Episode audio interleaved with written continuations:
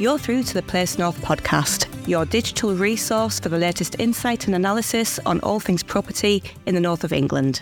Place North is looking to build on the foundation laid by Place Northwest over 15 years of covering property and regeneration, breaking news, hosting events, and providing forums for networking and debate. We're going to talk about the topics and issues on the news agenda since we launched our coverage of Yorkshire and the North East in March, and we're going to explain what Place North is all about. I'm Neil Tague. I'm senior reporter with Place North, and I'm joined today by Louise Hall, business development manager for Yorkshire and the North East. Just to move on to uh, the first of our sections, uh, the state of the market. Are you finding, Louise, that there's general optimism in the market when you're you're out and about talking to companies at the moment? Yeah, obviously, and we're aware that the market has its challenges, but it's still very optimistic. You know, there's still a lot of business going ahead, certainly in Leeds, and you only have to kind of walk around Leeds city centre and beyond to see the amount of development that's still happening across Leeds, and it's fantastic to see. And that, that's not only kind of brand new developments, and in the 20 plus years that I've lived in West Yorkshire, it, it seems like there's kind of been constant development, but I'd say certainly in the last year or so, it's even more, as well as kind of repurposing, you know, older buildings as well. There's some established retail buildings right in the heart of the city centre that have been repurposed to kind of student accommodation. So kind of that change in the certainly Leeds city centre and I'm sure beyond as well. That that's apparent. So I still think there's a lot of positivity in the marketplace.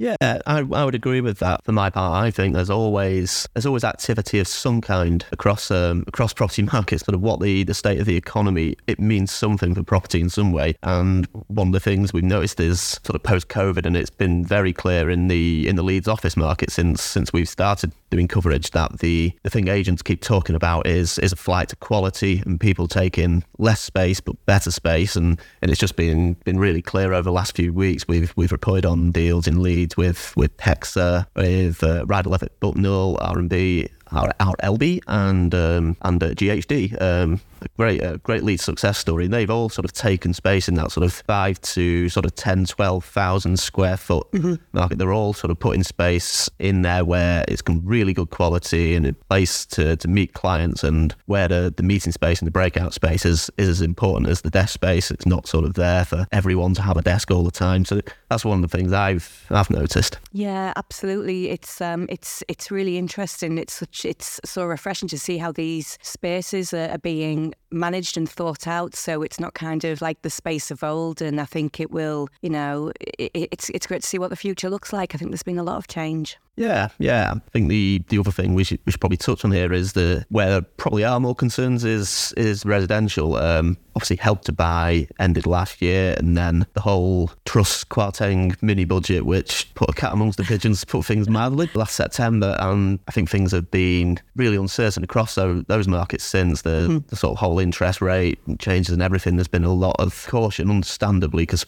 the whole mar- mortgage market's become more uncertain. So I think I do see a bit more uncertainty with uh, residential developers, but the underlying factors don't change. Though there is still a um, I need to build more houses, and, and that's not going to change in, in, the foreseeable. Yeah, absolutely. And um, it, I attended UK RE from one of the key themes that was coming out of quite a num- uh, quite a lot of presentation was kind of you know how do we get past the you know the blockers in terms of building more residential, and um, there was a, quite a few good ideas kind of floating around at UKREiiF, and it'd be good to see those come to fruition and actually support the market. Mm, yeah, yeah, excellent. Homes England were, were very much front and centre at UKREiiF, and uh, one of the things that sounded really exciting about that was a partnership they announced with uh, Bradford and English Cities Fund, which is going to be a really exciting one to, to watch going forward. At UKREiiF, there was a, a panel um, that was chaired by Alistair Campbell and representatives from various um, local authorities across the country, and the the theme that kind of ran through the presentation, which the audience seemed to absolutely agree with was what are the blockers? What are, you know,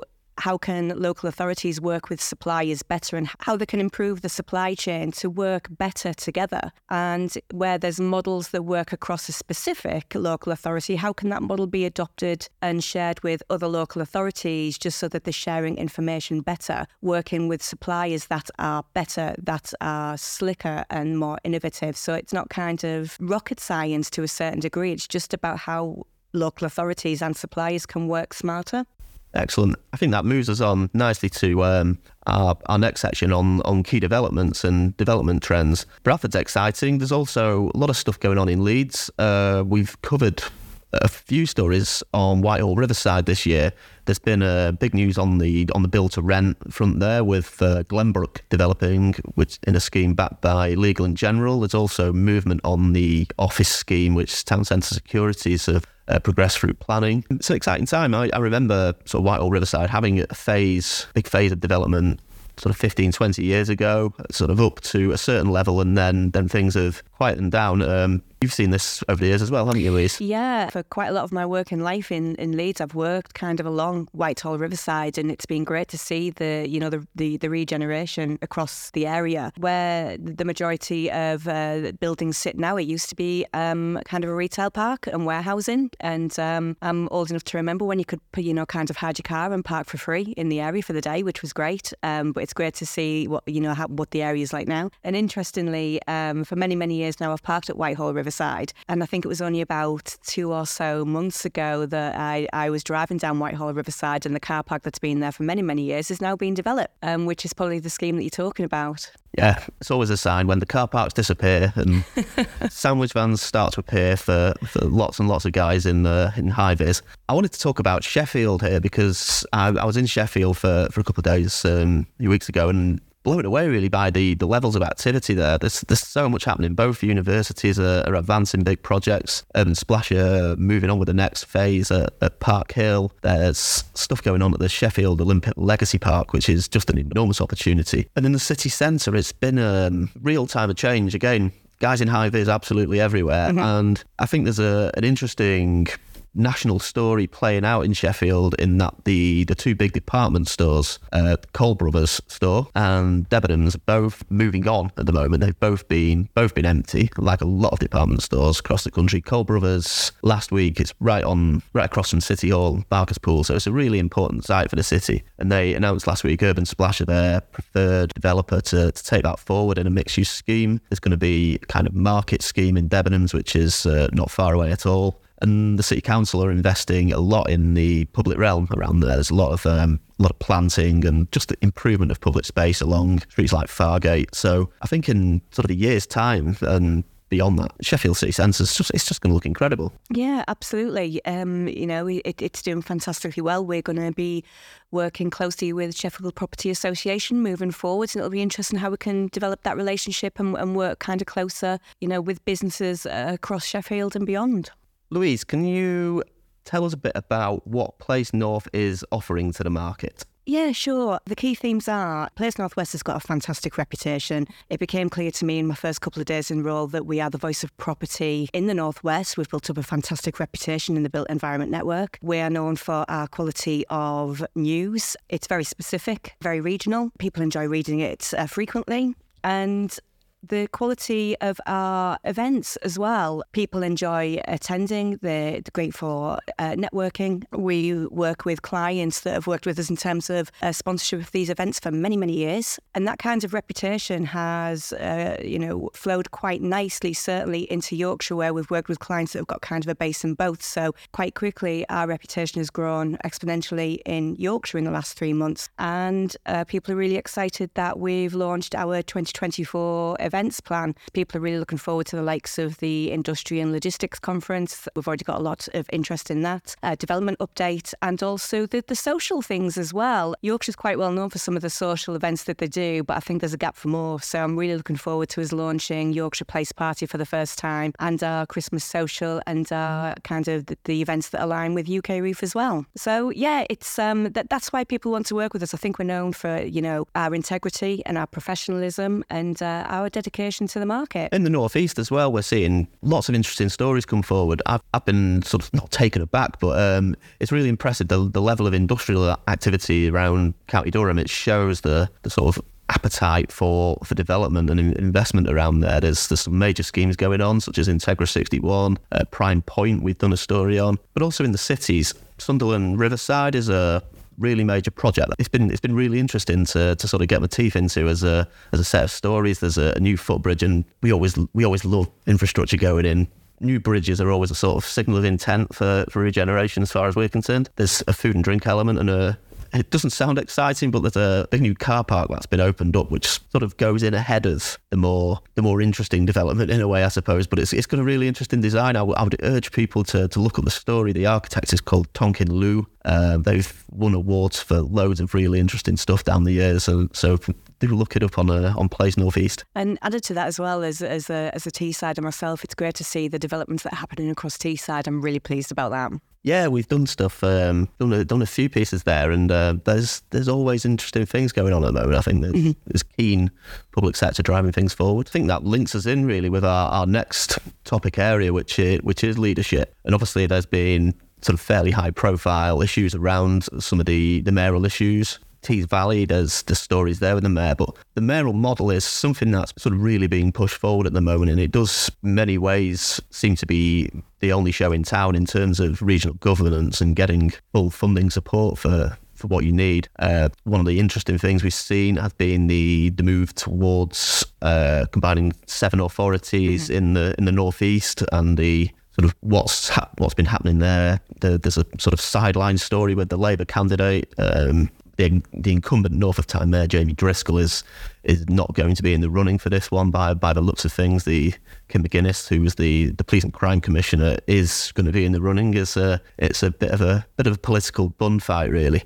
Um, but it's certainly something that we're keeping a, a keen eye on. There are there are things moving forward. I think in Hull and East Riding, they're looking at a combined authority there. Um, Yorkshire and North Yorkshire are definitely moving this forward. Uh, and obviously, the Western York, West and South Yorkshire councils are already very much along with it. Tracy Brabin's been a very, very high profile. She has. There for yeah. West Yorkshire. I think that's probably been, but from, from where you sit, that's been a big difference over the last few years since Tracy's been in. Absolutely. And, um, you know, I think Tracy's doing a fantastic job. She She's everywhere at the minute and, you know, kind of driving um, activity across the region, but certainly in the Built Environment Network. She was very high profile at UK Reef and she's very very passionate about kind of the, you know, and I know we're going to talk about this shortly, is the, the transport networks across West Yorkshire and beyond as well. But she she's a, a huge advocate for, for the region and, and doing a fantastic job. Yeah, I think we're in an era where sort of having a high profile leadership figure is absolutely vital. Sort of even outside the mayoral model, we see sort of chief executives like Tom Riordan at, at Leeds City Council, who's been uh, who's always a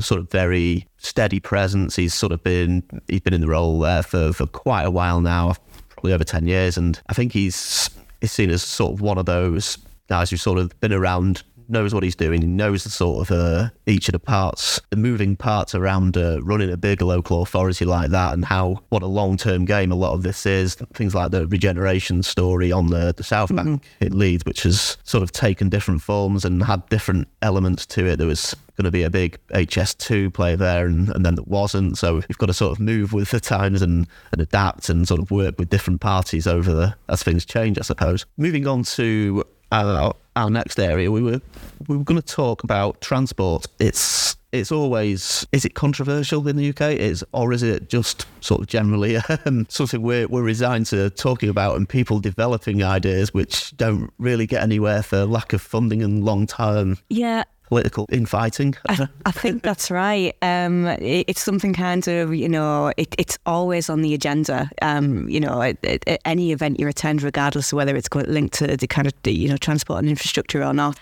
Um, it was interesting when the Northern Powerhouse launched, probably about seven or eight years ago now, mm. and kind of that whole you know transport piece and what you know how to connect the north and how the north could work better was was kind of number one on the list. And then it's kind of fizzled away, and as ever, it's kind of a, a, shadow of what it was meant to be. And and certainly, you know, we need to be linking the likes of Manchester and Leeds better, and certainly linking kind of Yorkshire and the Northeast better as well. And and you know, we're having all of these conversations. We'd have conversations, you know, until the you know the cows come home but obviously we need to look at kind of what transport looks like in the individual cities as a starting point as well as linking up the major cities i think yeah, Leeds has going at various points over the last uh, 20 years with, yes. um, uh, with a tram project and trolley bus project, and I think the talk now is sort of sort of the, the West Yorkshire mass transit system. Is there sort of much much chat about that from the people you're speaking? There is, there really is. It's it's kind of the hot topic. So at UKREiiF, Tracy Brabin announced that there will be spades in the ground by the end of the decade.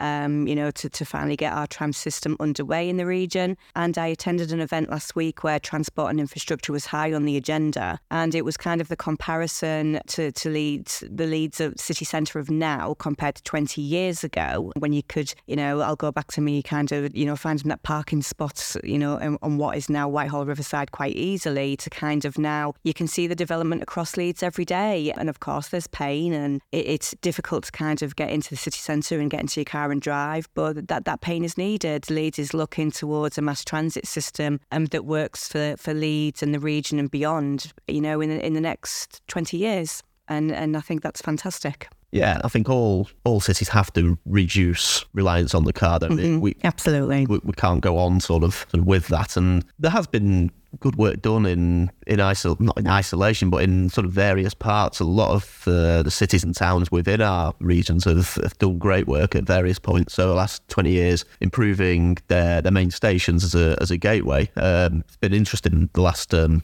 couple of months we've been covering these stories. Uh, Darlington, the station there, is obviously it's on the on the, the main line between Newcastle and London, isn't it? And Willmott Dixon, uh, I've won the contract there, so I think that's started now. So there's going to be, I think it's thirty million pound scheme. So that's an interesting one. Sunderland station, there's a big new entrance to to one of the sides there, so it's going to be, it's just sort of creating that that sense of, of arrival because railway stations, as when they were developed in the UK, were sort of in that industrial era. Um, they were clattering into the stations, and there was steam everywhere, and everything was uh, noisy and loud. And so the areas around stations haven't always been amazing, but it's been one of the one of the themes of regeneration over the the last. Uh, last couple of decades that people have looked to really improve the gateways. Sheffield have done it really well. Leeds very much improved. Um, there's further work going on there now, mm-hmm. I think. So it's it's always been an interesting area for us. Yeah, and, and going back to Leeds again, I think many years ago it went through what was called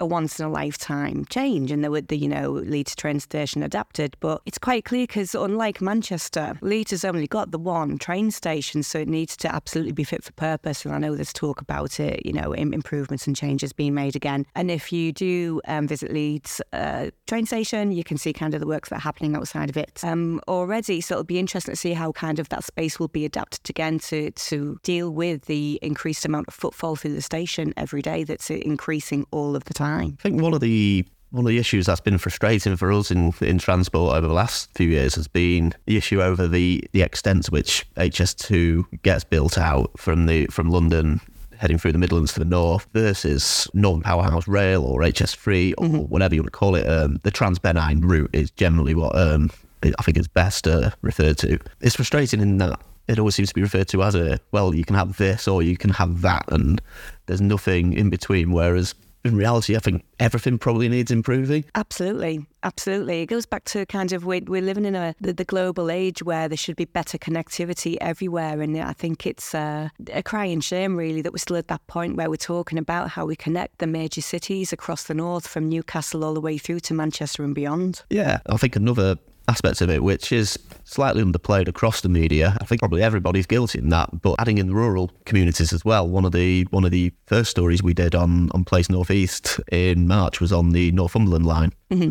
uh, which sort of investment cases have been made for, and that's hopefully going to all be going ahead, and that'll open up. Jamie Driscoll again talked at UKREiiF about, he's giving some case studies of how that's going to improve access to, to college education and access to jobs for the kids that are in those areas and who generally at the moment face those the sorts of situations where it's uh, two buses and an hour and a half to get to college as opposed to 15 minutes on a train. And he was saying the um, the dropout numbers from kids in those areas who are at college in, in Newcastle or Sunderland or wherever is absolutely enormous um, because it's it's just really hard to do that for more than a turn or so. Exactly. It's it, it underpins everything. And you know, we talk about, you know, great developments across all of our, our major cities in the north and, you know, you know, attracting businesses into areas and whatnot. But actually it's our transport that underpins everything. We we need the transport to work in order to get the people into these major cities and, and towns in order to, to work properly. Yeah. It's all about getting getting people to places to, to do business, isn't it? Exactly. Exactly. Okay.